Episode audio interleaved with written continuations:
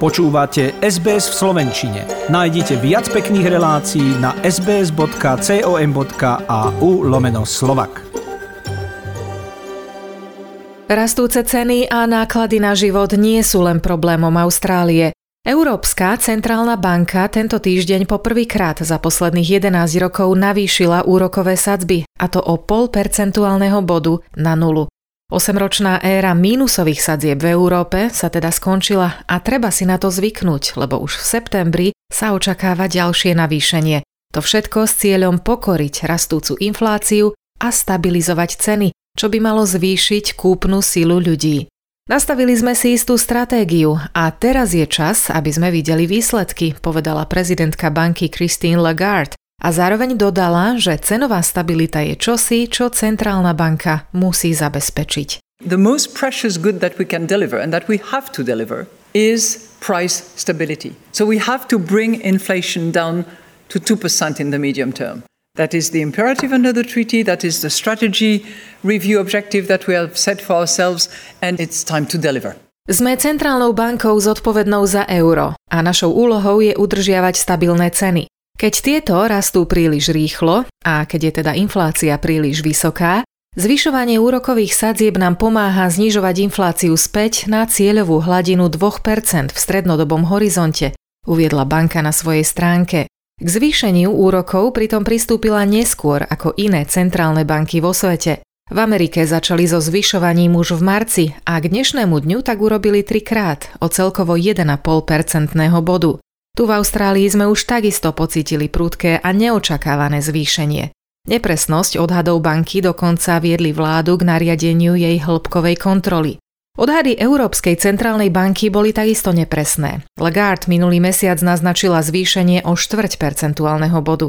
Keďže však inflácia v 19 krajinách eurozóny dosahuje takmer dvojciferné hodnoty, na Slovensku bola v júni až na úrovni 13,2%, banka pristúpila k razantnejšiemu navýšeniu.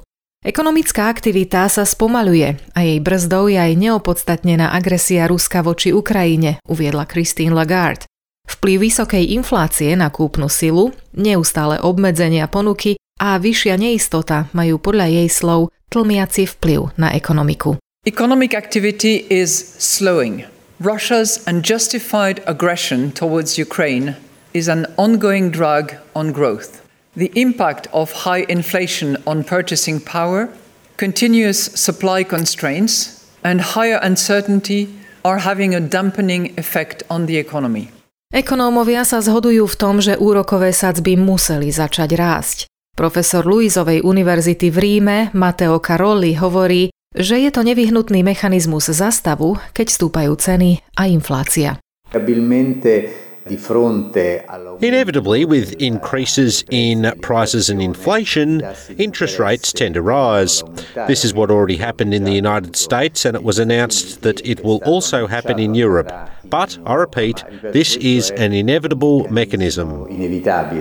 Od invázie Ruska na Ukrajinu čelíme situácii, v ktorej je inflácia síce príliš vysoká, no ekonomika sa spomaluje, píše Európska centrálna banka na svojej internetovej stránke. V dôsledku vojny výrazne vzrástli ceny. Mnohé podniky ťažšie získavajú materiál a pracovnú silu, čo ďalej prehlbuje ich problémy spôsobené pandémiou.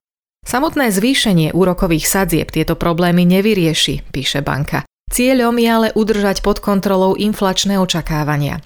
V strachu pred dlhodobo vysokou infláciou môžu totiž zamestnanci požadovať vyššie mzdy a zamestnávateľia zasa zvyšovať ceny, Nastala by tzv. mzdovo-cenová špirála. Aby sme jej predišli, uvádza banka, budeme naďalej zvyšovať úrokové sadzby a tým zvyšovať cenu úverov i úročenie úspor. Nepripustíme, aby sa očakávania vyššej inflácie zakorenili. Koniec citátu.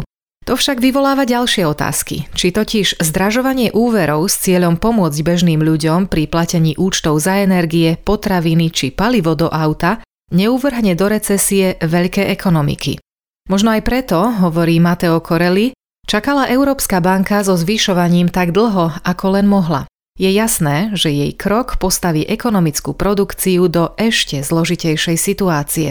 Banka Centrale Europea The European Central Bank withstood as much as possible, slowing down this increase of the interest rates because it is clear that the rise will put economic production into an even more difficult situation. Vyššie úrokové sadzby v spojení s neistou ekonomickou situáciou zvyšujú riziko, že niektoré krajiny nebudú schopné refinancovať svoj dlh.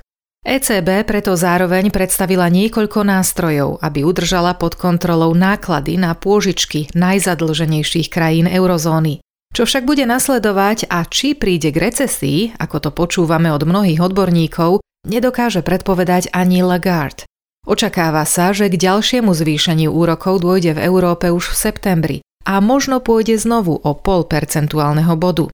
Viete, hovorí Lagarde, na základe najnovšej prognózy, ktorú v júni vypracovala komisia, o recesii koncom tohto roka alebo na budúci rok nie je reč. Ale ak sa pýtate, či ju vidíme na obzore, poviem vám, že je tam zamračené. We look at our projection dating back to June. We look at the most recent forecast published by the Commission last week. Under the baseline scenario, there is no recession, neither this year nor next year. Is the horizon clouded? Of course it is. Čo sa týka Austrálie, vláda nariadila hĺbkovú kontrolu centrálnej banky, keďže jej prognózy boli vysoko nepresné. Jej hodnotenie by malo byť známe v marci budúceho roku. To však pohyb úrokových sadzieb neovplyvní. Tie sú, ako sme počuli v reportáži Filipy Carisbrook, v réžii mnohých nepredvídateľných okolností. Páči sa mi? Zdieľajte, komentujte, sledujte SBS v Slovenčine na Facebooku.